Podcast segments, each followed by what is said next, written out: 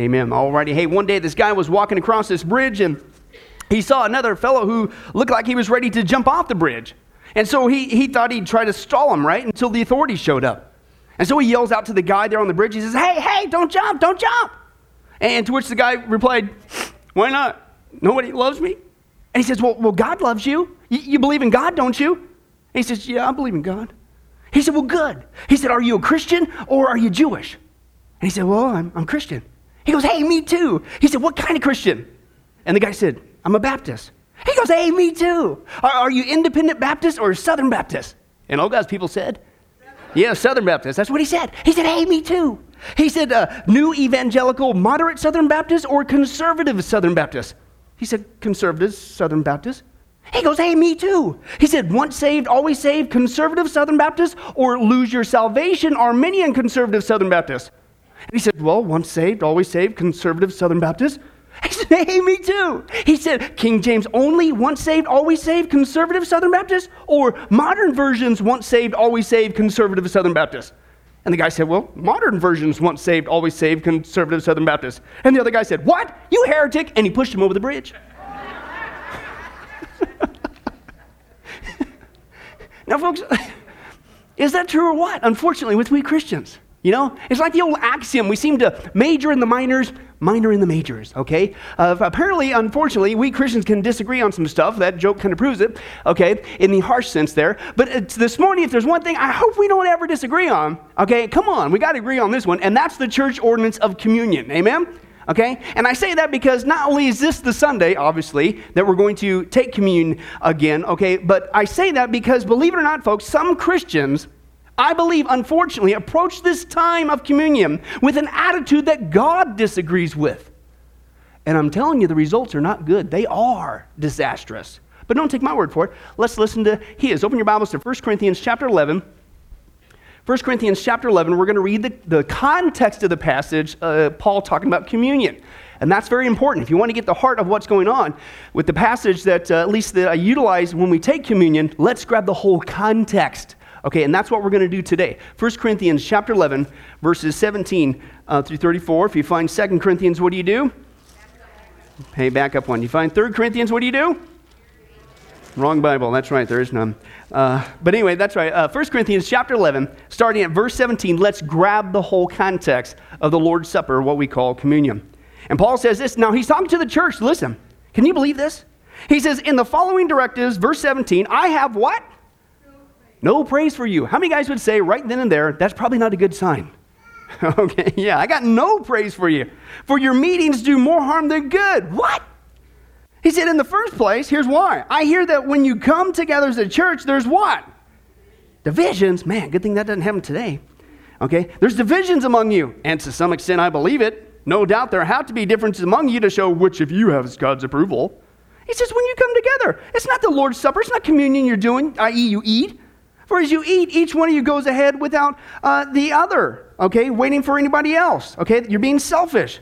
He says this He says, one, one remains hungry, another gets drunk. He says, Don't you have homes to eat or drink in? Or do you, listen to this word, despise the church of God and humiliate those who have nothing? What shall I say to you? Shall I praise you for this? Certainly not.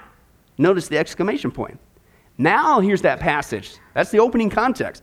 He said, For I received from the Lord what I also passed on to you. The Lord Jesus, on the night he was betrayed, he took some bread, and when he had given thanks, he broke it and said, This is my what?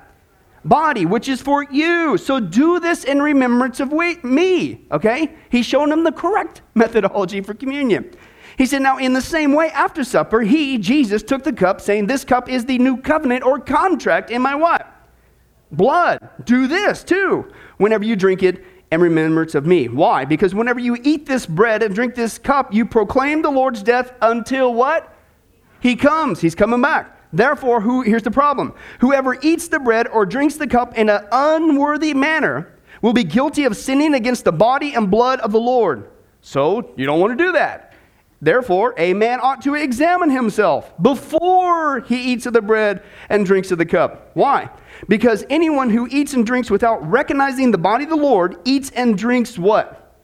Judgment on himself. And he says, listen, guys, whether you realize it or not, That is why many among you are weak and sick, and a number of you have fallen asleep. You died. Whoa. He said, But if we judged ourselves, we would not come under judgment. Now, when we are judged by the Lord, we are being disciplined so that we will not be condemned with the world. So then, my brothers, when you come together to eat, wait for each other. Stop being selfish. If anyone's hungry, he should eat at home, so that when you meet together, it may not result in judgment. And when I come, I'm going to give further instructions. Now, folks, when you grab the whole context of communion, what's really going on there, how many guys would say that mm, God kind of takes communion a little serious? when you grab the whole context, right? I mean, what did it say there at the end? What was the consequences of an inappropriate uh, and improper attitude? He says, Some of you Christians actually got sick, some of you were weak, and some of you actually died due to your lack of reverence and sinful behavior when taking it. I'd say that means, again, communion is serious. And, folks, here's, here's my premise this morning I, I don't think it just happened back then with the Corinth church. I actually believe it or not that it could very well be happening today, yet people are not associating being weak, being in a sickened uh, state, uh, uh, and even dying, and they're not associating with communion because of their lack of understanding of communion and what it means. Therefore, I'm thinking that if we're going to avoid the same harsh reality of being disciplined by the hand of God for having an improper attitude towards communion, I'd say we better remind ourselves what is the true purpose and the true meaning of communion. How about you? Hey, great answer. We're going to do it anyway, but I appreciate your personal involvement. The first thing that uh, communion that we desperately need to understand, guys, if we're going to escape being disciplined by the hand of God, is communion is a time of worship. Communion is a time of worship. It's all about worship. That's the whole theme of it, folks. You see, folks, communion, communion is not just a time, okay, that we Christians gather together and go through this dry, stale, boring, ritualistic activity. It's just something you got to do once in a while. That's not what it is. It, it's not just about us standing up, sitting down, passing this, passing that, doing this, doing that. Well, no. Communion is all about worship. It's worship of God. It's worship of all the wonderful things that He's done for us in saving us. And He calls us to enter into this worshipful attitude during communion by telling us to remember two things. Okay? And the first thing he calls us to remember so that we can start preparing our hearts to worship is you better remember this that his body was broken for you. To gain that worshipful attitude of communion, we have to remember that his body was broken for you. And let's again, let's take a look at that text. Here's what he says. The first thing, remember in the context there, he, he exposed their bad behavior and says, now here's how you're supposed to do it. And the first thing is, remember, his body was broken for you. 1 Corinthians chapter 11, verses 23 through 24. Paul says, For I received from the Lord what I also passed on to you. The Lord Jesus, on the night he was betrayed, he took some bread, and when he had given thanks, he broke it and said, This is my body. It's symbolic of his body, which is for you. So do this in remembrance of me. Okay? Is what the passage says. And so it's obvious, folks, the very first thing that Jesus calls us to remember, to reflect upon with an attitude of worship during communion, is that his body was broken for us, right? And I really think this is part of our problem. We just, as Christians over time, we just, uh, it just becomes some Christian thing you do, and we lose the significance of it. And the first thing he says is, My body was broken for you. Why? Because when you understand, when you recall, when you force yourself to remember what his body went through uh, for you and I to have our sins forgiven, you cannot help but worship him. It's amazing what he has done. So let's do that. Let's remind ourselves first what did Jesus' body go through? How was it broken on our behalf? And again, I think this is part of our problem. We either have forgotten about it, we become flat out numb about it, what he went through on the cross. And folks, for your information, the cross is not just some Christian religious symbol to hang around your neck. It's not just some religious thing that you can put a bumper sticker on the back of your car. What was the cross of Jesus Christ? It's become a Christianese word. The cross was a horrible instrument of suffering and death. When the Bible says that his body was broken, it was completely broken. In a sense, not his bones were broken because that was fulfilling prophecy. But it was messed up. The cross was the firing squad of the day, to put it in the uh, modern vernacular. It was the hangman's noose, the cross of Jesus Christ. If he were here today, maybe we'd be wearing a gas chamber around our neck. The cross was the death penalty of the day. It was the means of which to execute the worst of criminals, yet Jesus was not a criminal. He was the Christ. He was the Messiah. He was the Savior of the world. Listen, he who knew no sin voluntarily died to take away our sin. Unless we think this was some easy thing to do. Hey, I'm going to share a little short video clip of what did Jesus, his body, go through on this cross that I think sometimes we so flippantly wear around our necks.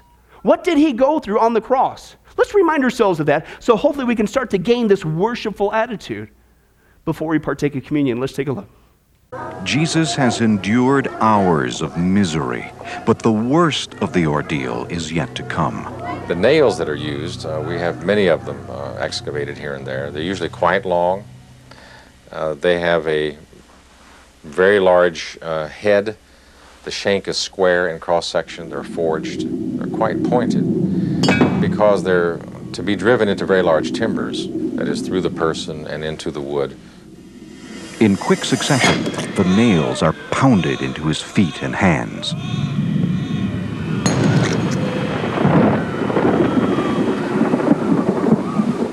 There are many uh, cases in which, for example, an, an injury to the hand uh, from a bullet or from uh, even a, a knife would cause what is called causalgia, and initially the pain is felt just where the injury is. If the median nerve is ruptured or injured, will also cause severe, excruciating, burning like pains, like lightning bolts traversing the arm into the spinal cord. Now, we know from experiences in, during war, especially World War II, where did studies on a condition called causalgia, which is a condition caused by injuring the median nerve.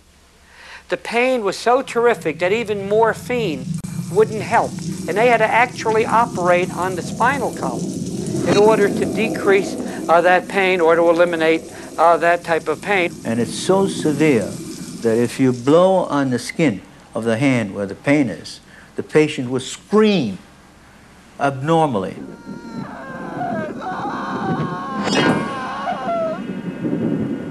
When a nail pierces the top of the foot, goes through the top of the foot, whether it went through uh, each foot separately or both feet, it would rupture or at least injure the plantar nerves, which go down in between each of the bones. The pain would be very similar to that of the hand because causalgia is the same medical condition, uh, causing severe lightning bolt like pains right up the legs, burning, searing type of pains.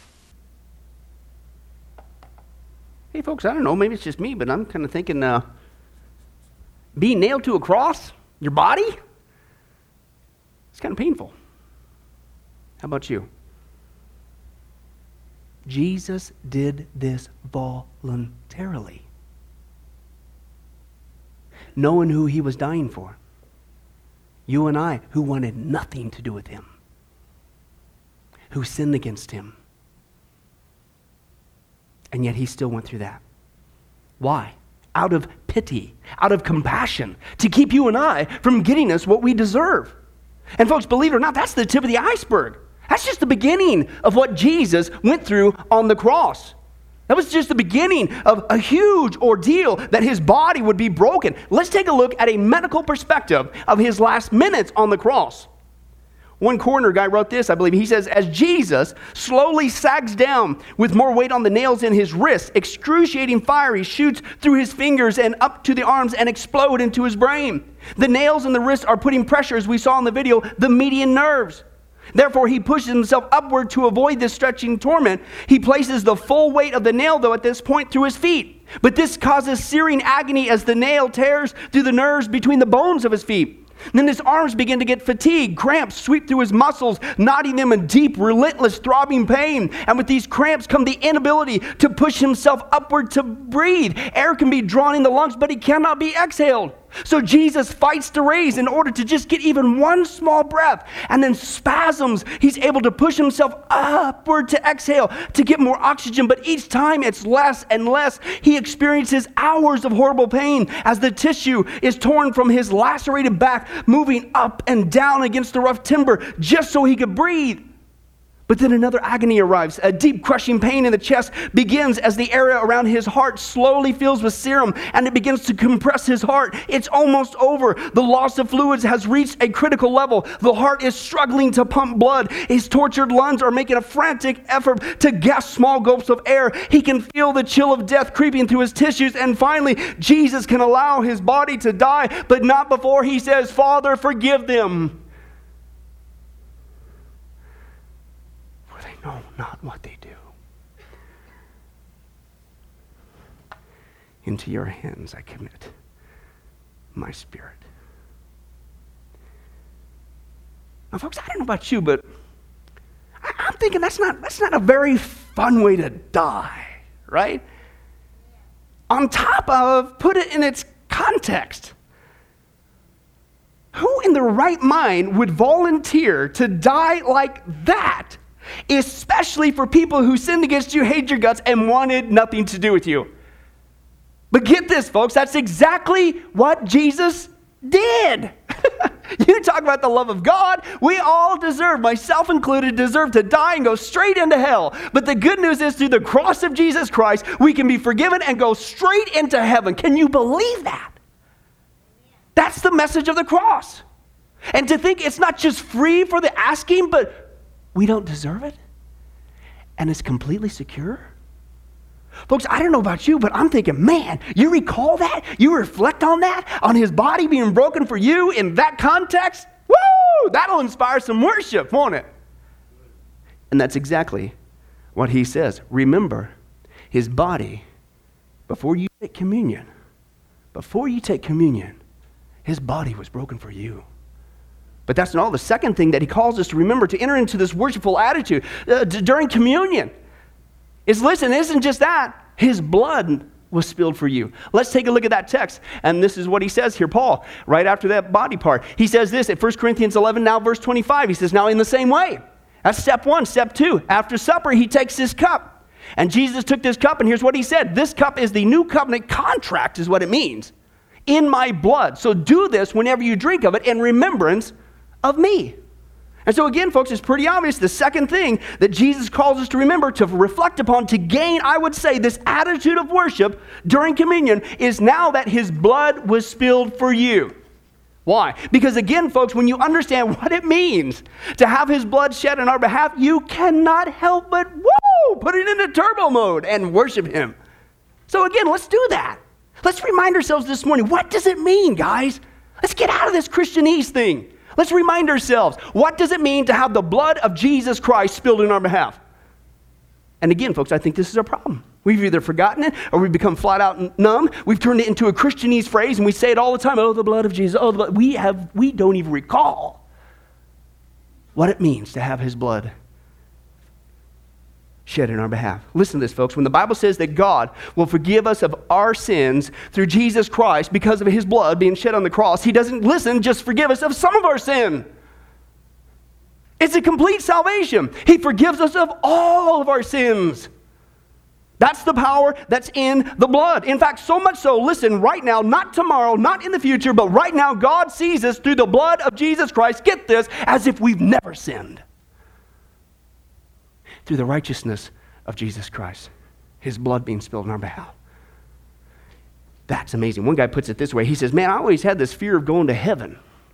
He say, Going to heaven? He says, Yeah. He said, In heaven, I had this feeling that they're going to pull down this big old movie screen like this one or something. And they're going to, they're going to place this uh, videotape, they're going to pull it down and, and play this videotape of all the sins I ever committed back on earth. And my mother would be there. He said, Now, here's the good news, folks. He says, I don't know if they got a tape on me recording all my sins, and I don't know if they got a tape on you recording of all your sins. But if there is such a tape, I got good news for you. Jesus has erased your tape. We'll say that again for the four of you that got that. Jesus has erased your tape.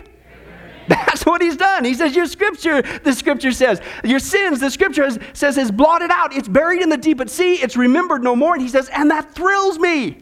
Not just to have my sins forgiven, but totally forgotten. Okay? He says, because that means one day I'm going to walk before the Lord, and Jesus is going to be there with all my sins forgiven, forgotten, buried into the deepest sea, remembered no more, and with a record that is completely washed clean. He will embrace me and I will be able to call him, even now, Abba, Father. You know, the creator of the universe. Abba, Father. Is that an amazing kind of love or what? I, again, put all that in its context. Who in the right mind would not only forgive those who sinned against you and hated your guts, but forgive you so completely that you're actually going to be create, uh, presented to God the Father as if you never did anything wrong in the first place. Isn't that awesome? And speaking of Abba the Father, that's exactly what God has done for us. That's what John says in his, his, his epistle. He says, Can you believe it? we become the children of God. God, the creator of the universe, through Jesus Christ, through his body broken, his blood shed, you and I have become actual children of the creator of the universe and He has become our Heavenly Father. And dare I say, even that word seems to become Christianized now. Father God. It's like, have you any idea what you just said? That we can call with such intimacy God our Father? We who were formerly separated from Him because of our sin now have access through the blood of Jesus Christ to His very throne. We can actually approach, the Bible says, the throne of God, the creator of the universe, with confidence. In other words, folks, through Jesus, we've been brought back into intimacy with God even now. Like this little boy experienced with his father. Watch this. What you're about to see now was a surprise for a little boy whose dad has been in Iraq. The scene is a small town in northwest Washington state. U.S. Navy Ensign Bill Hawes, who spent the past seven months deployed to Iraq, decided to surprise his six year old son hey, John at school. John didn't know it till he laid eyes on his dad.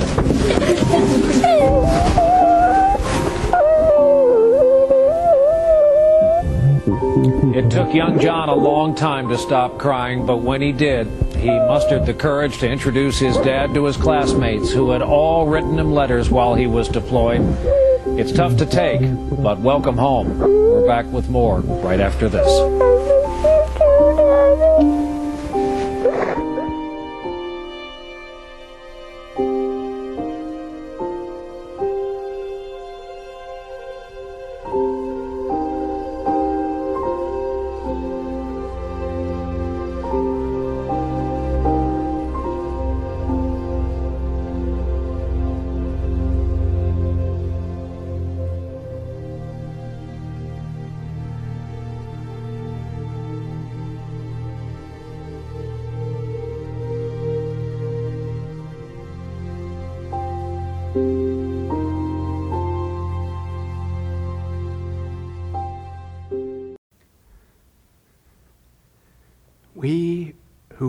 Estranged from God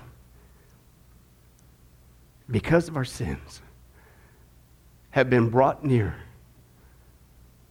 through the blood of Jesus Christ. That's our Father. Just like that father, just like that soldier, God too, folks, has gone to war for us and he has won. He sent his son Jesus Christ to die on the cross for us. We who were estranged have now been brought back into intimacy. We actually have access before God the Father, and we could run up to him. And in hopefully grateful tears, say, Abba, Father, thank you for saving me and making me your child. And one day, we do get to hear that. Welcome home. Welcome home. And here's the whole point, guys. If that doesn't inspire you to worship, you got some serious problems as a Christian. And that's precisely why he tells us don't remember just about his body. You need to remember about his blood being spilled for you because it made all that possible. And speaking of problems, the second thing about communion we need to remind ourselves if we're going to escape being disciplined by God is communion, hello, is a time of unity. Communion is a time in the church about unity. The word there, communion, what's the word? Communion. It comes from the Greek word koinonia, which means community, unity.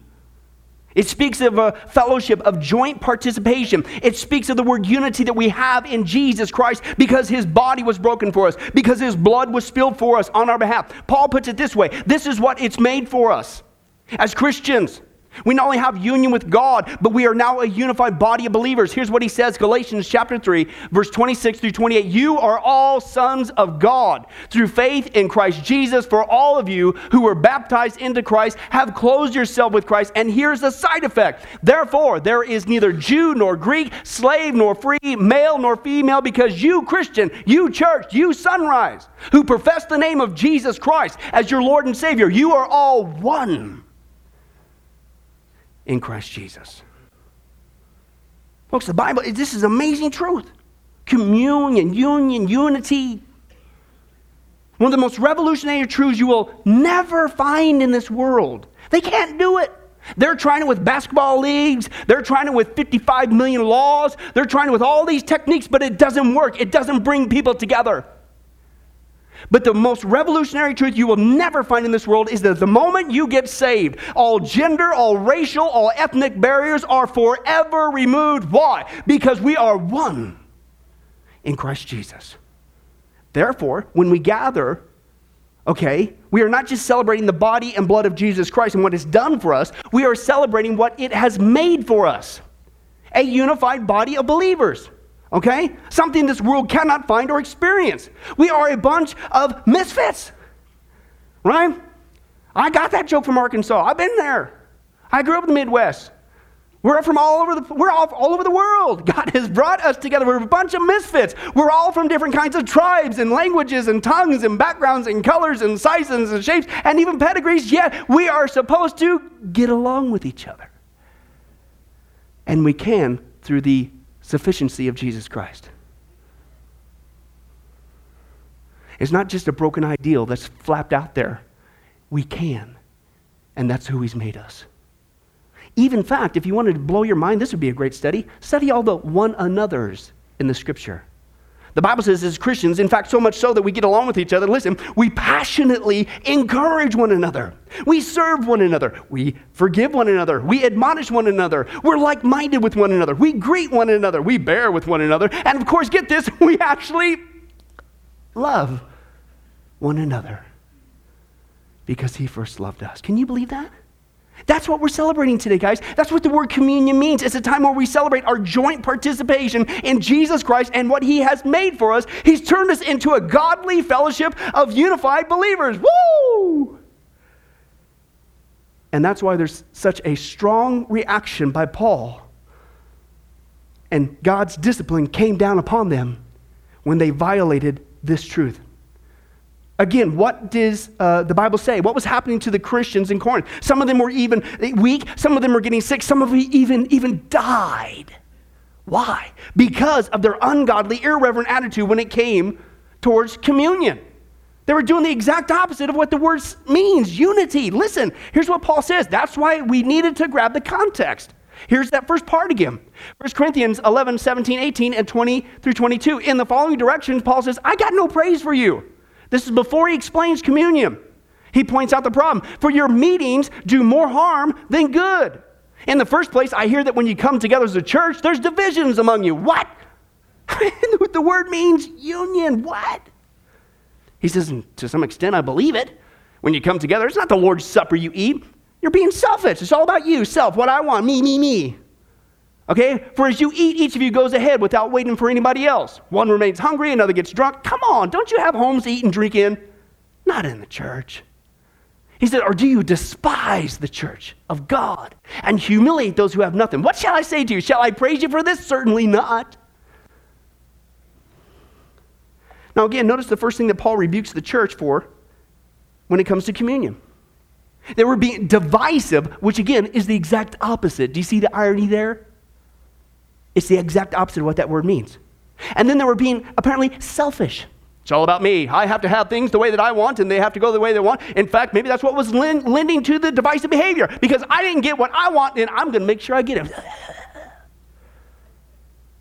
Get out of my way. I know what's right. They were being debased. They were despising the church of God. They were treating each other horribly, just like the world.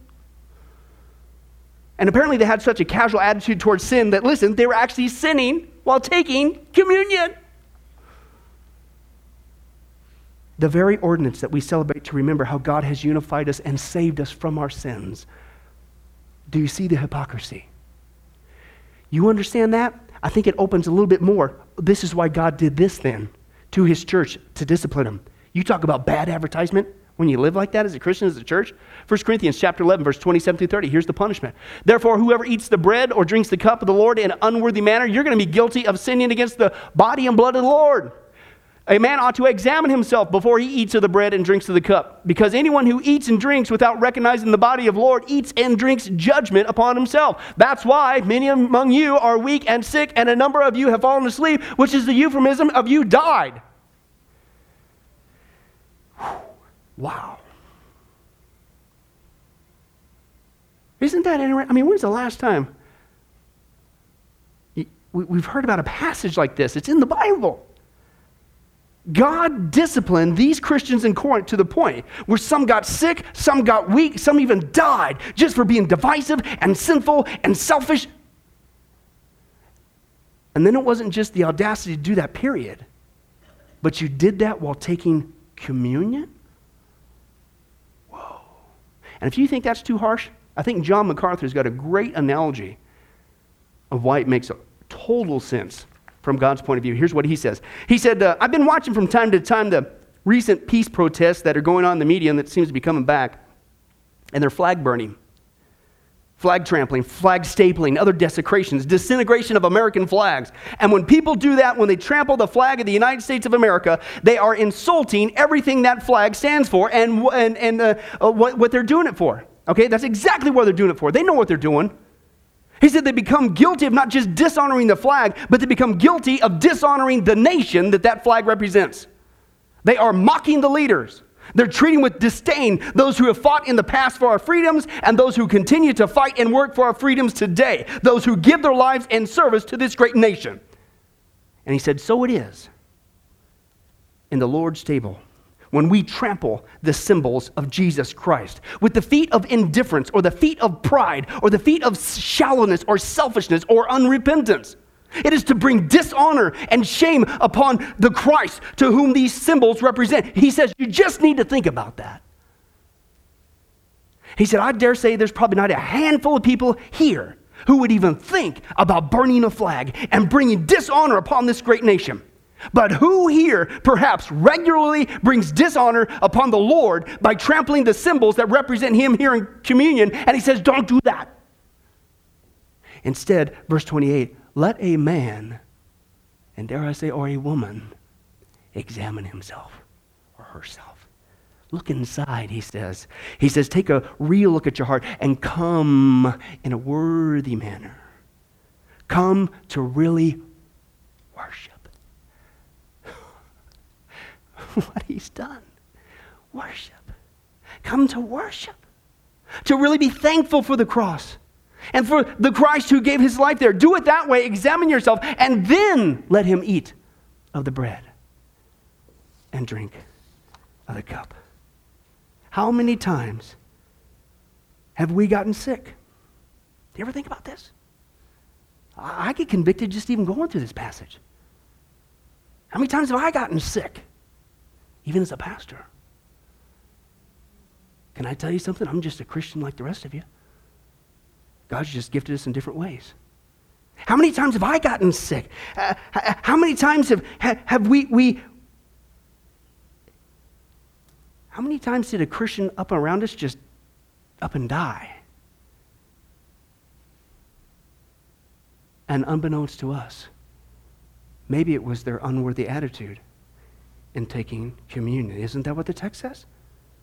Maybe it was. Their sinful attitude, their sinful behavior while taking communion. I know it sounds creepy, but that's what the text says. And so I echo in love and in mourning and encouragement as a shepherd's supposed to do. I echo the words of John MacArthur don't do that. And if that didn't get you, finally, hopefully, the last one will. The third thing we need to understand about communion, to remind ourselves, to escape from being disciplined by the hand of God, okay, is communion, folks, is all about urgency. Not complacency, not procrastination. It's about urgency. And this is right there in that text. Right there, 1 Corinthians chapter 11, verse 26 now. He says, Now, when you're doing this, from whenever you eat this bread and drink this cup, what are you doing? You're proclaiming the Lord's death, period? No, keep reading. Until he comes. This is why we're so excited about this. This is so perfect timing for the study on the last days in Bible prophecy, which should stir on uh, some acknowledgement that he's coming back. And it can happen right now before I even finish this. Yes, we're acknowledging his death, but there's an urgency there until he comes. The Bible tells us, folks, that communion is not just a time when we gather and, and, celebrate, according to this context here in 1 Corinthians, to celebrate the body and blood of Jesus Christ and what it's done for us, a full pardon of our sins. Woo! I'm a father, yeah! And not only that we, we celebrate that what he's made for us through his body and blood, a unified community of believers from all different backgrounds, and they actually love each other, yeah! The Bible is clear. We, we, we are also, it's a time when we remember that one day Jesus Christ is coming back. And this is what we need to spur on ourselves with some urgency. Listen, in our hearts, what's the context? To get our hearts right with God before He arrives. Because the Bible is clear, folks, it's going to happen one of two ways. You're either going to die, and maybe it's today, as a Christian. It can happen at any moment. How many examples have we had over the last several months? And guess what? You'll be standing before the Lord.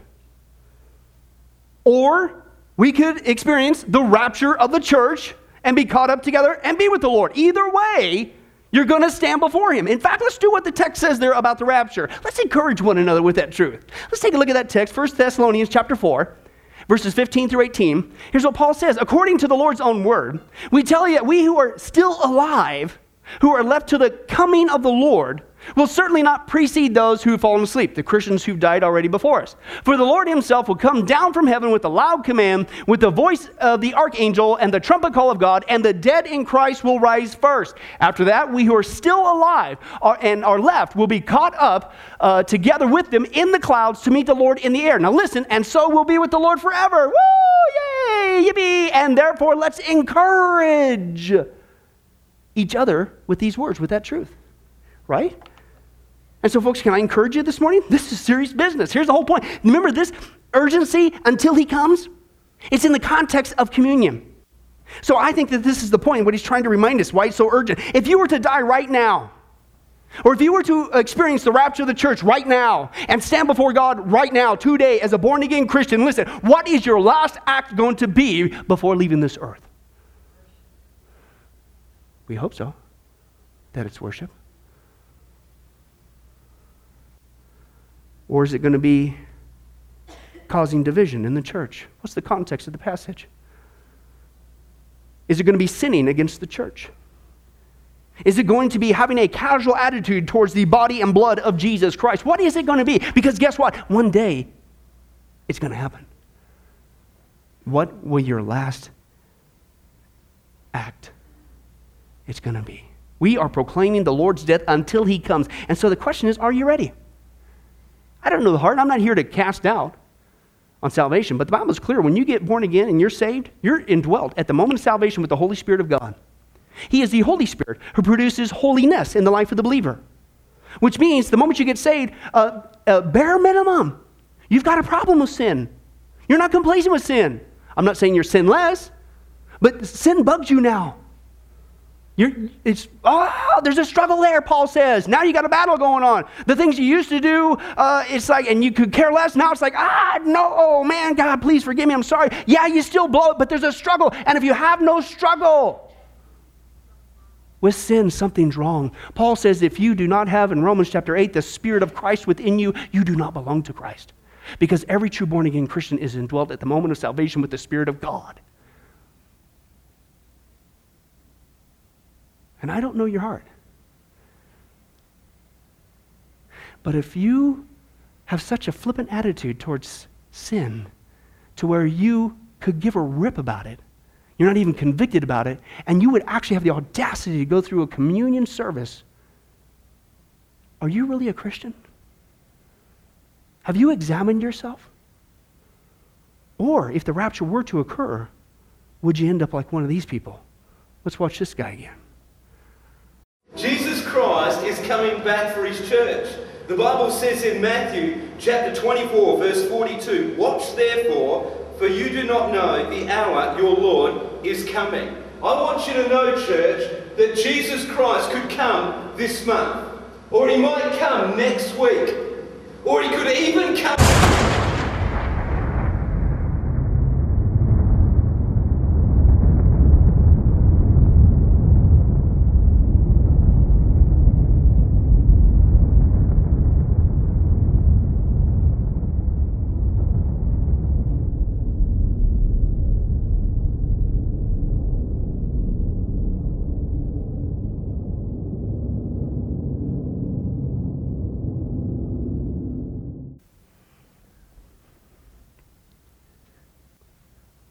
I wonder if that was a communion Sunday.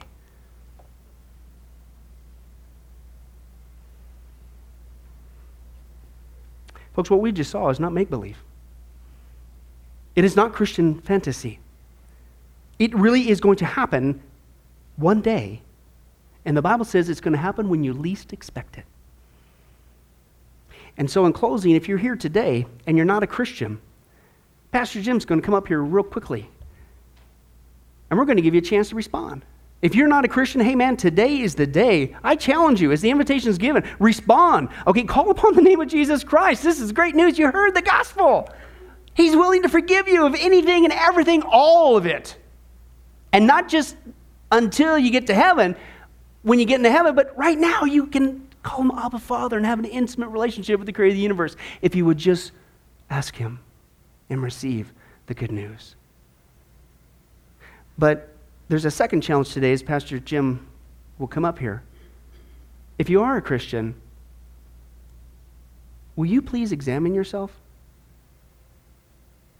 Would you please make that your heart is right with God and you don't have the same flippant, selfish, sinful, divisive attitude that apparently the Christians in Corinth had? Would you please not eat and drink judgment upon yourself, if you need to come and you need to get your heart with, right with God, or you need to take a moment and peel off and get right with somebody here in the congregation, would you please do that? I wish I had a button that can make us do it. I wish I had one for myself. But if the Spirit of God is tugging at your heart, would you please be obedient and be blessed? Pastor Jim, would you come? Let's pray. Well, hi, this is Pastor Billy Crone of Sunrise Baptist Church, and I hope you enjoyed today's study. But before you go, let me ask you one final question. Are you sure that if you were to die today, that you go to heaven and not hell? Before you answer that, let me share a couple things with you. Did you know that the Bible says that God is holy and that we are not? And the Bible also says that the wages of our sin or our unholiness is death. In other words, when we die, and it's coming for each one of us, we're all marching towards the grave at different speeds, but it's going to happen. The Bible says, therefore, since the wages of our sin is death, we deserve to die and go straight to hell and not to heaven. And that's bad enough, but to make matters worse, we don't want to admit this. God already knows. He knows uh, all of our behavior, everything, our thoughts, what we've done, what even we're going to do. He knows it all. He's gone. Even though He already knows this, we don't want to admit this. And so, out of love and mercy, God gave us something called His law or the Ten Commandments. It's kind of like his x ray into our heart to show us what he already knows that he is holy and that we are not. And it's this unholiness or sin that separates us from him. Let's take a look at God's x ray, if you will, his divine law, to show us what he already knows.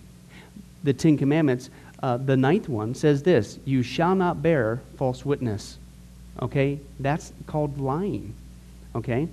And if you've ever told a lie once, which we all have, myself included, the Bible says that makes you a liar. Okay? The, the, another commandment says, You shall not steal. Okay? Uh, and you might think, well, that's something that everybody does. Well, it doesn't make it right, and it demonstrates what God is trying to show us that uh, we all have sin, and it's separating us from Him. Even if you took a pencil in the third grade from somebody, if you did it without permission, that's stealing. And so now you've become a thief. The Bible says that you shall not use the Lord's name in vain. And how interesting it is and unfortunate that the only name under heaven by which men might be saved, the name Jesus Christ, has now become a common cuss word. The Bible says that God is so holy that even his name is holy. If you've taken the Lord's name in vain and used it as a cuss word or even flippantly, the Bible calls that the sin of blasphemy. And so now you become a blasphemer. The Bible says you shall not commit adultery. And Jesus says if you even look at another person with lust in your eye, you've committed adultery in your heart. And finally, the Bible says uh, you shall not murder. And you might think, well, hey, I haven't done that one. Really? Well, again, the Bible says that the sin of hatred is the same as the sin of murder. The only difference is you pulled the trigger, if you will, in your heart. You wish they were dead. And in God's eyes, it's the same thing in principle. Folks, that's only just a couple of the Ten Commandments. We didn't even go through all of them. But I think you're starting to get the picture. The Bible is correct. We have all fallen short of the glory of God, myself included, and that we are separated from God as a result. And so when our time comes, we're not automatically going to heaven. We are headed for judgment. We are headed for hell. Now, let me tell you the good news. The good news is that God so loved the world that he gave his one and only begotten Son, Jesus Christ, to save us. Jesus Christ died on the cross. It was the death penalty of its day. He paid in full uh, the price for our sins to be forgiven. Let me give you an analogy. E- for instance, even today, we could see that a person could commit a crime uh, they, they cannot reverse it. The, the sentence has been passed. The judge has uh, slammed his gavel, and they are ushered off into their jail cell.